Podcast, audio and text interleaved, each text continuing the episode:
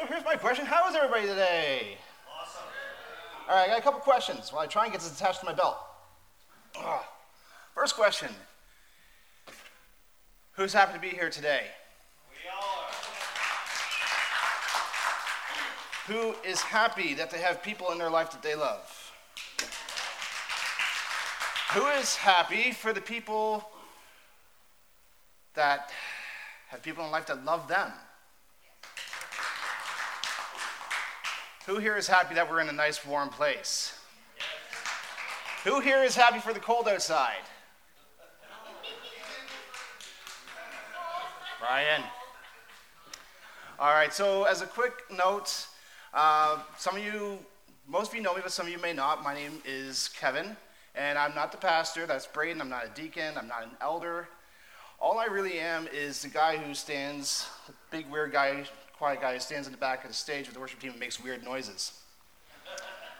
But I am a Christian, and I am a father of three terrifyingly beautiful children, which is actually what we're going to be going over today. And no, I'm not including making weird noises coming out of the worship team. No, what I'm actually going to be dealing with today is basically something important for everybody. It doesn't matter your age, uh, your social standing or anything, is basically children in the church and how to raise your child as a child of faith. So I'm going to be upfront, I'm going to be real. I am definitely not Father of the Year. Some of you may have heard. Hopefully, not too badly. But no, no way is my intention in this to make it seem like I'm superior to anyone here. To be uh, perfectly honest, a lot of this message that I'm saying this morning, I didn't even write myself. I should probably elaborate on that.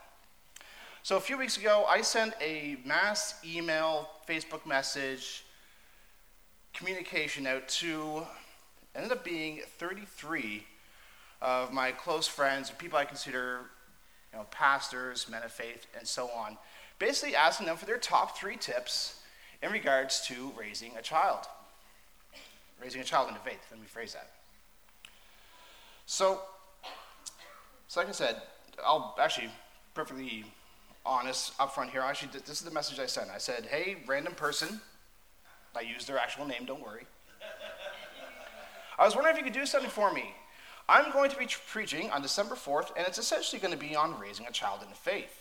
What I would like from you, if you don't mind, is to give me what you believe to be your top three tips to raising a child into faith. Also, just an FYI, I am sending this to various pastors slash men of faith to get to see what varying, varying opinions I get. Thanks, and I hope to hear from you. So, out of the 33 messages I got back, about or sent out, I got about 19 responses. So, what I've actually done is I've actually gone through those responses. There's not going to be any slides here because I'm lazy. Uh, so, of those 19 responses, I went ahead and I kind of generalized it into three, kind of three main categories, columns, whatever you want to call them. So the first one I talked about is more or less, more or less about integrity. Now, by integrity, what I mean is how you conduct yourself, let your actions speak your words. So that's actually the first point: is let your actions mirror your words. Uh, Dan Foreman, I believe he's a minister at, New, uh, at uh, Corner now. He sent me a reply. He put like this: "You have to live it in front of them." Kids have to see that it works at home. Nothing will hinder your faith, hinder, hinder the faith of your children more than seeing a godly man in public and angry dad at home. So, I am a little guilty of this. I've known my kids to have a bit of a temper. Like I said, I'm not perfect. This is definitely not Father of the Year stuff here. Uh, so another, another kind of case in point, Mike Burns, his minister of Cornwall, he also replied with, uh, live your faith instead of telling them what to believe. I said that wrong. Live your faith instead of telling them what to believe. Put the emphasis on the wrong word. So one of the things you might not have noticed of kids is how they learn. They don't, they don't just learn by telling you. you actually see. They're actually more observational learners than you would think. You've heard the expression monkey see, monkey do. Actually, uh, Kevin Keller, he's the pastor at the Amazing Grace Church. It's an offshoot of the Mission Point Church. He phrased it this way, and I love this quote. I'm actually probably going to send it off later. Uh, if you say God should be first, then you have to live that way. Here we go. Kids are amazing at hearing what your actions are saying. And as we know, actions speak louder than words.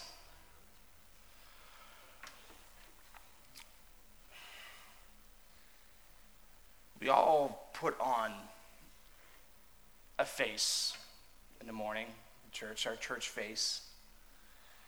But if your kids are seeing that church face here, but not at home, what's the message that we're telling them? So, how should we conduct ourselves at home? Easiest way is to show God's love in your life and let your kids see it. Tim Hatt, can't remember where he's stationed now, but he put, Be a godly example. Most effective is living out my faith in Christ. Children see and emulate behavior. Another one by Dan Foreman again. I love this. Be their pastor, not their preacher. Be a listener, not a preacher. Kids need to feel heard, or kids need to feel heard, be their pastor, not their preacher. And that is a very, very tough one to crack. Because there's a lot of times, you know, no, don't do this. Yet we turn around, we yell, we be angry, so on and so forth. His brother Ben replied with one of his points is to teach and set an example. It must be both. There is a difference between being raised in faith and being raised in church. Kids will naturally believe what they kids will naturally believe what they see working in their parents. Teach it, display it, unpack it, and live it purposefully. Don't set an example and hope they notice. Talk about what you do and why you do it. Show them. In regards to showing them, easiest thing to do is be open. Be open and be honest with your children. That's something, as the father of the family, I have a hard time with. The father is supposed to be the head of the household, you know, the, the anchor, the strong point. I'm playing with these magnets.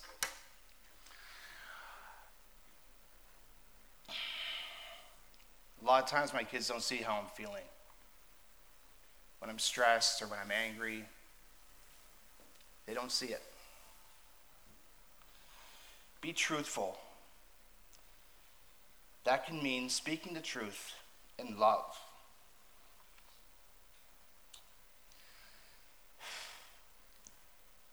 But also,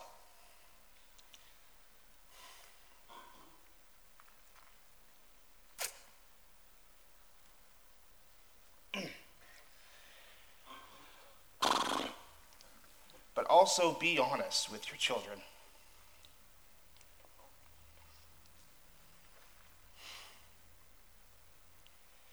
About your feelings as well as theirs. It's easy to focus on what the children are doing wrong, but it's also important at times for a child to see that their parent struggles to cope honestly and truthfully with everyday stress. I have no idea why that hit me. Am I the only one?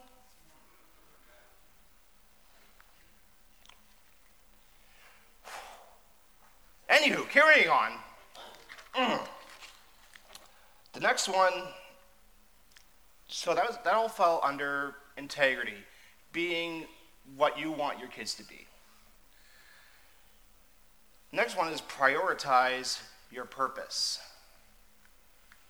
That might need a little bit of clarification. As a parent, we want our kids to behave a certain way. We want them to do certain things. We have to prioritize those needs. So, first one, quite easily, is be present. James Stevenson had a good point on this one. Demonstrate that you prioritize what you want your children to prioritize. Example given practice what you preach. We need to live in such a way that our children see that our faith is more than just Sunday morning thing, but part of our daily lives. Here's the huh, bit of a pun here. Here's the kicker. Don't punt discipling your children to someone else. Pray for meals. Pray for people. Pray about needs. Do devotions. Help those in need. Bring them along as you serve, etc. My friend Jason, he had a really strong point. Minimize the number of competing authorities in your child's life. It's been my observation that many Christian parents simply are not raising their children. The vast, major- the vast majority of their children's day is spent with godless people learning godless ways, immersed in godless media. Maximize the number of Christian authorities in their life. Time with you at home, time with you in the Bible, time with you in church, time with you and your faith lived out every day. Time, this has to be balanced with independence as they get older, of course, but that time with you matters immensely. Pray with your children and read the Bible together. Many of you, I should say many, some of you may remember the old Sunday school song read your Bible, pray every day, and you'll. I was looking at you, Donna. but children need to learn more than just from kids' songs. To be 100% honest, when I first heard that song, read your Bible, pray every day, and you grow, grow, grow, I actually thought it was talking about my physical height. I thought I had a great prayer life. For those of you who don't know, and self plugged to my self esteem, I am six foot two. If kids don't see parents taking their faith seriously, then don't expect your kids to. You want your kids to pray, then they need to see you praying. If you want your kids to read the Bible, they need to see you, they need to see you reading the Bible. As mentioned by Roger Reed, he's, the youthman, he's one of the youth leaders at Hillside Church in Moncton. He also went on to say this that he makes church non negotiable. This is going to be a tough one, especially when you're coming into your teens, when they no longer want to come to church. Nothing is to take the place of the faith community.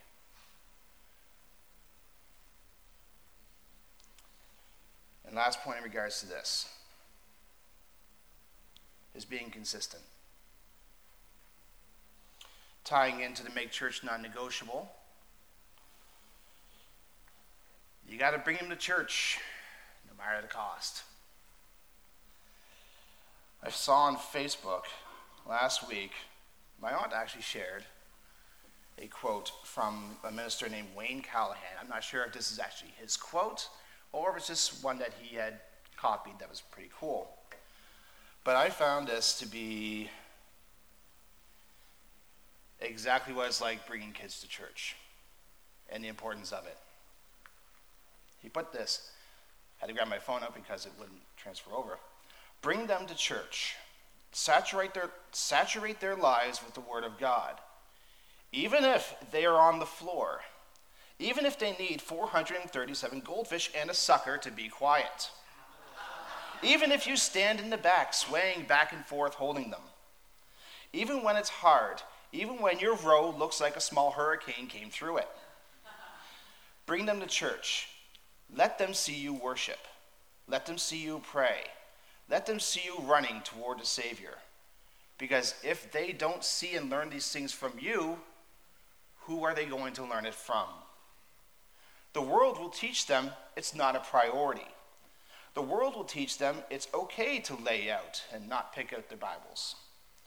The world will direct them so far off course, confuse them, and misinform them that just being good is enough. The world won't teach them about Jesus. That's our job. Bring them to church.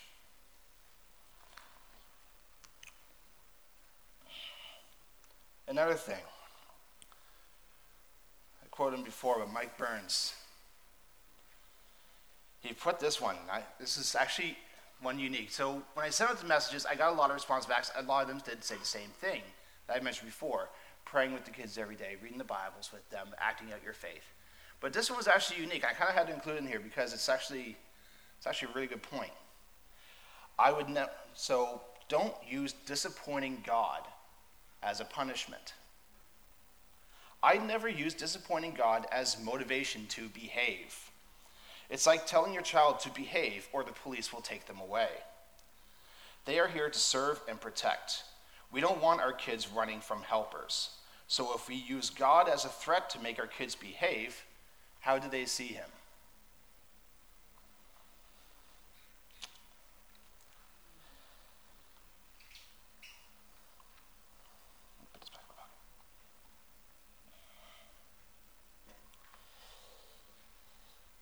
Thing in regards to consistency and how you behave is to love what they love. Brendan Dickinson replied with this Invest yourself in the things your children are invested in. Love what they love.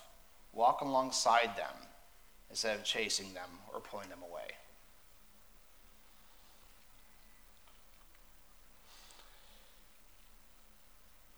And kind of tying into that, is to allow your kids to show emotion. This is another hard one. Very much so. You see your kid angry, stop that. Let children express and feel their emotions. This is uh, my friend Peter Ross in Cornwall. Children need the sense that we are a safe place to express and bounce off their emotions. God wasn't afraid to let his prophets express their anger and frustration with him. And we shouldn't be afraid to let our kids do the same. And going in from that, we actually have kind of the big the big thing, and sometimes this is the hardest to do. Is actually simply enough. Have discussions with your kid. Talk about what's going on. And don't be afraid to ask the big questions. This was probably the most common response that I got. Peter Ross again, he kind of followed up that point with this Give space for questions about God, which kind of goes with showing the emotions. When we have feelings, they often lead to questions. We don't have to answer the questions fully and definitely. We can pray with them about it or simply say, We don't know. Kids appreciate vulnerability because they're vulnerable too. So, this is the point where I kind of get to put on my little evil hat. There people here who are no longer raising kids. Their kids have grown, they're out on their own now. I had a lot, I had a bit of a hard time trying to figure out why I wanted to preach this sermon or why I wanted to talk about this. I wanted to. I just had a hard time figuring out why. And that's because with some of these points, I'm not talking about our children. I'm talking about God's children. Think back to the Great Commission.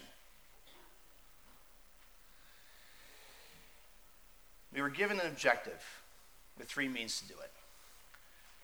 Therefore, go and make disciples, baptize them, and teach them.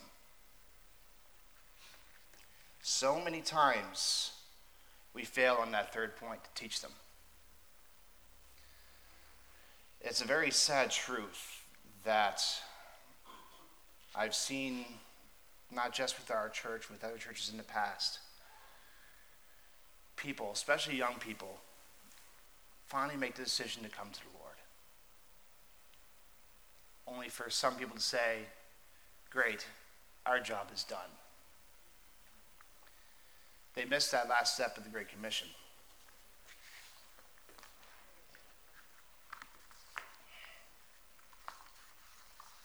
And they end up walking out. Show integrity by letting your actions speak your words. Show God's love in your life so that they can see it too. Teach and set an example. And be honest and open with these new people in faith, these babies in Christ. Prioritize your purpose, be there for them. They're going to need help. Let them let them see you as their main figure, their main presence. And pray with them and read the Bible with them. Make sure they come back to church. Don't give up on them. Invest yourself in something that they might find interesting. Just stay with them. Let them show their emotions and try and let them bottle up inside. And don't be afraid to ask the big questions. That's not just our kids we need to shepherd, guys. We have a whole generation of new believers coming. How are we going to treat them? What are we going to teach them? Well, I can think of one thing to teach them, one thing I hope they learn why we come to church. So I'm going to ask that question openly right now. Why do you come to church? Worship God. Why? He does, more than anything. The Bible says that his love doesn't make sense. I mentioned that the last time I spoke. A love beyond all understanding understanding so much that he did something with his kid that I could never do. Gave him up.